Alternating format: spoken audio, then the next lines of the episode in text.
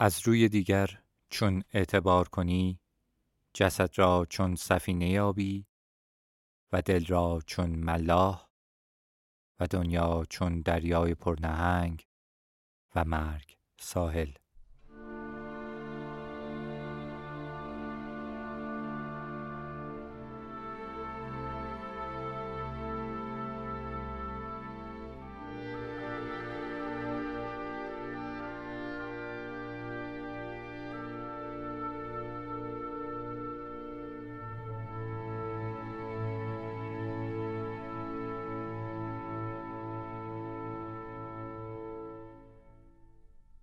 سلام دوستان. من مهراد بزگر هستم نویسنده رمان متوری.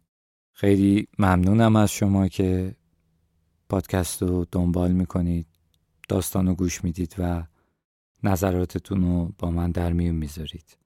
این موهبت بزرگیه برای من. خیلی ممنونم ازتون. این که میگم موهبت بیدلیل نیست. یک مثالش رو براتون تعریف می‌کنم. چند روز پیش بود که حوالی ساعت ده یازده صبح من توی شرکتی که کار می‌کنم پشت میزم نشسته بودم. یه نور آفتابی هم از پنجره تابیده بود به این کاغذ ماغذه روی میز و زنگ تلفن ها شبیه یه آهنگی بود. مثلا اینجوری من داشتم مثلا گوش می‌کردم بهش. یه حس و حال خوبی داشتم انرژی مثبتی داشتم. یکی از همکارای خیلی عزیزم اومد توی اتاق و گفتش که می‌خوام یه ذره راجع به پادکستت صحبت کنم. منم دیگه یهو گل از گلم شکفت. گفتم حتما بیا تو نشستیم که راجع به پادکست صحبت کنیم. گفتش که من یه نکته ای می‌خوام بهت بگم همین به نظرم اومد گفتم بهت بگم شاید بد نباشه. گفتم حتما بگو. گفت تو موقعی که حرف می‌زنی خیلی میگی واقعا. گفتم واقعا؟ گفت آره واقعا. این موضوع منو بعد خیلی برد توی فکر. گفتم حتما برم اینو گوش کنم ببینم که من واقعا میگم واقعا. رفتم گوش کردم دیدم توی سه تا جمله پشت هم مثلا پنج بار کلمه واقعا رو تکرار کرده بودم. برام خیلی عجیب بود. بیشتر از این جهت که با خودم داشتم انگار مواجه می شدم این خیلی تجربه خوشایندیه برای من توی این پادکست. در حالی که من خب همه اینا, اینا رو خودم گفته بودم یعنی همه اون واقعا ها از دهن من در اومده بود.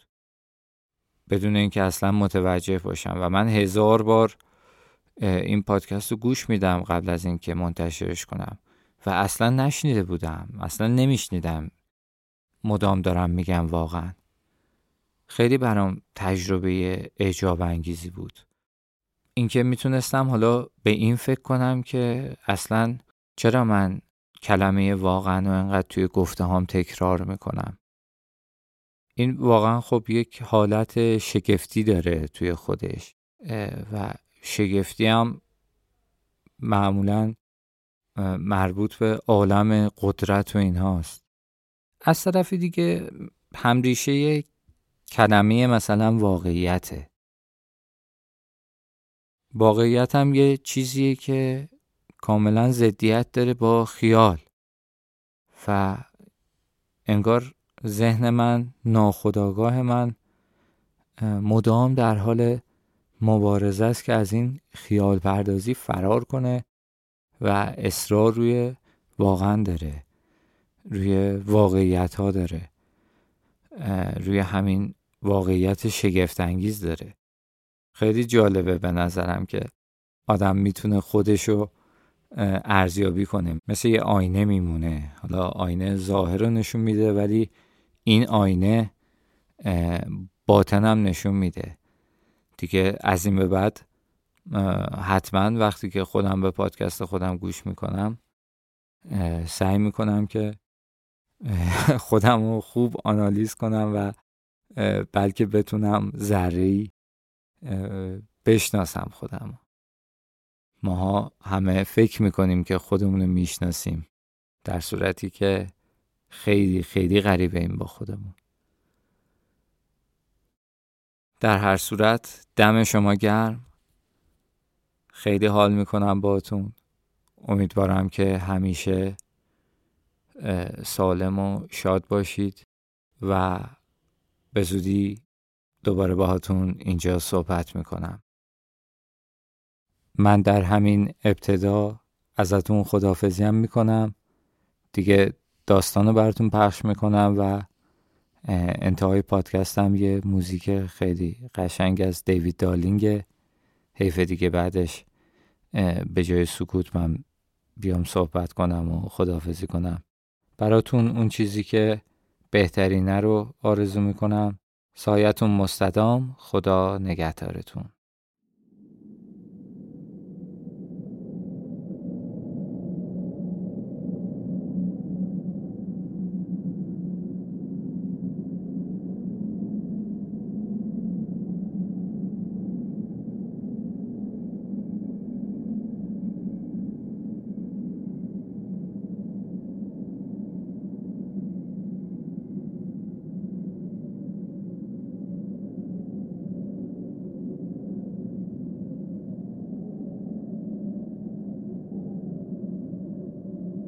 باد سرکشی که از دهانه زلفقار به سمت جنوب وزیده بود طوفان شنی شده بود روستا به روستا بلندتر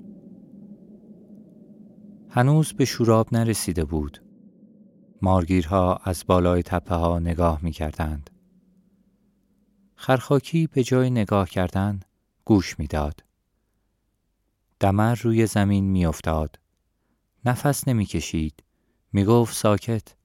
تا از صداش بفهمم کجاست. با زمین حرف می‌زد. می‌گفت بگو به من ای زمین طوفان کی می‌رسه؟ بچه های دراویش کسخل بودند. خرخاکی از همه کسخلتر. مثل گربه وسط کلاس چهار دست و پا گوش چیز می کرد. اون روز دورترین دیدبانان هم اثری از طوفان ندیده بودند. که خرخاکی گفت فردا طوفان می‌رسه. طوفان زلفقار مثل زمین لرزه بود. از هر جا که میگذشت جز تلی خاک باقی نمیگذاشت. دراویش می‌گفتند این طوفان مجازات خداست. اگه جبار تجارت حروم نمی کرد، خدا هر سال مجازاتی مثل طوفان زلفقار نمیفرستاد. جبار می گفت جماعت درویش از جهل مردم استفاده می کنند. همونطور که روی خرقه سالم به تظاهر وصله می دوزند. عاقلند. به دیوانگی تظاهر می کنند که مردم کار کنند. اینها لقمه مفت کوفت. خرخاکی می‌خواست با دروغ از ترس طوفان نرم مدرسه که با چش طلا تنهاشه. شب محتاب بود. ساکت آروم. نور سفید ماه از پنجره داخل اتاق میتابید. امکان نداشت فردا طوفان برسه. صبح زود با صدای که از خواب پریدم. خیس عرق. یادم نبود چه خوابی دیدم. قلبم میتپید. مثل ماهی روی سنگ داغ. در خط نور قبار اتاق معلوم بود. عمله های جبار در حیات امارت با چکش های بزرگ و میخای بلند پشت پنجره ها چوب به دیوار می زدند. در هوای ساکن قبار غلیزی معلق بود. از حیات صدای کت خدا می اومد که به جبار می گفت مارگیرها غافلگیر شدند. صحرا یک دفعه رفت زیر قبار. جلل خالق بدون باد خاک چرا روی هواست؟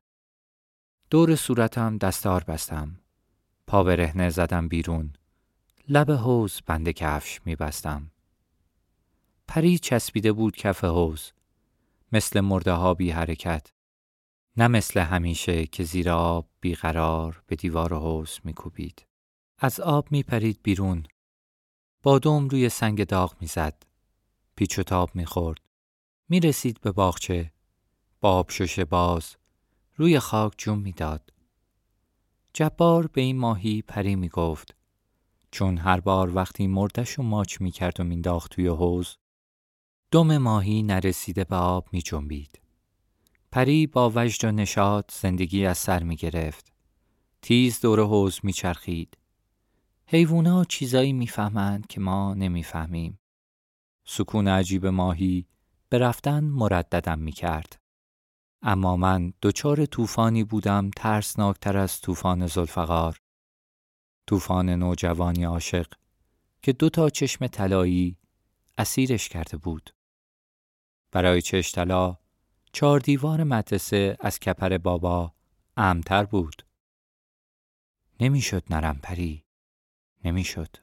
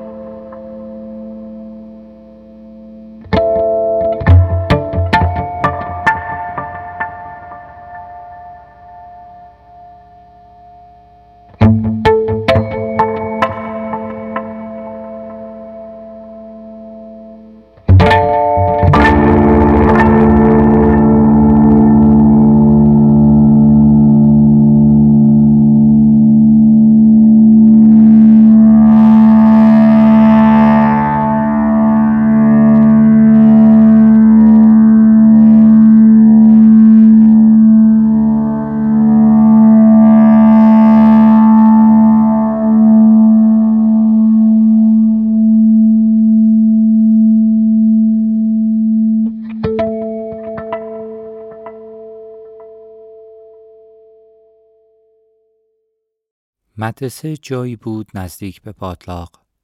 از روستا فاصله داشت. من کورمال کورمال رسیده بودم به باطلاق. چشمم میسوخت. در قبار غلیز خوب نمی دیدم. دهنم خشک بود. طعم خاک می‌داد. گیج بودم. اگه به جای مدرسه وسط باطلاق می رفتم می مردم. هزار بار گم شدم. تا رسیدم به تپه آشنایی که از بلندیش دیوارهای خشت و گلی مدرسه معلوم بود. کنار مدرسه مردابی کوچیک بود که وزقهای گنده داشت. مرداب در قبار گم بود. اما نزدیک مرداب حیبت چیزی معلوم بود که تا دیروز وجود نداشت. پاورچین و با احتیاط به سمتش رفتم. وزقها زیر آب ساکت بودند. موجود مشکوک کپری بود به شکل مثلث از نیو بوریا. در کپر از بیرون بسته بود. ترسیدم. به دو رفتم سمت مدرسه. سرزده پریدم دو کلاس که آخر طویله بود. خرخاکی نشسته بود روی نیمکت سومون بکم. چشم از زمین بر نمی داشت. چشتلا چشم دوخته بود به میخ توی دستش. زیر تخت سیاه. مردی سیاه نشسته بود. جایی که کت خدا روی عباش می نشست آشنا نبود. زل زده بود بهم. چشم از چشمش بر نمی داشتم که انگار می درخشید.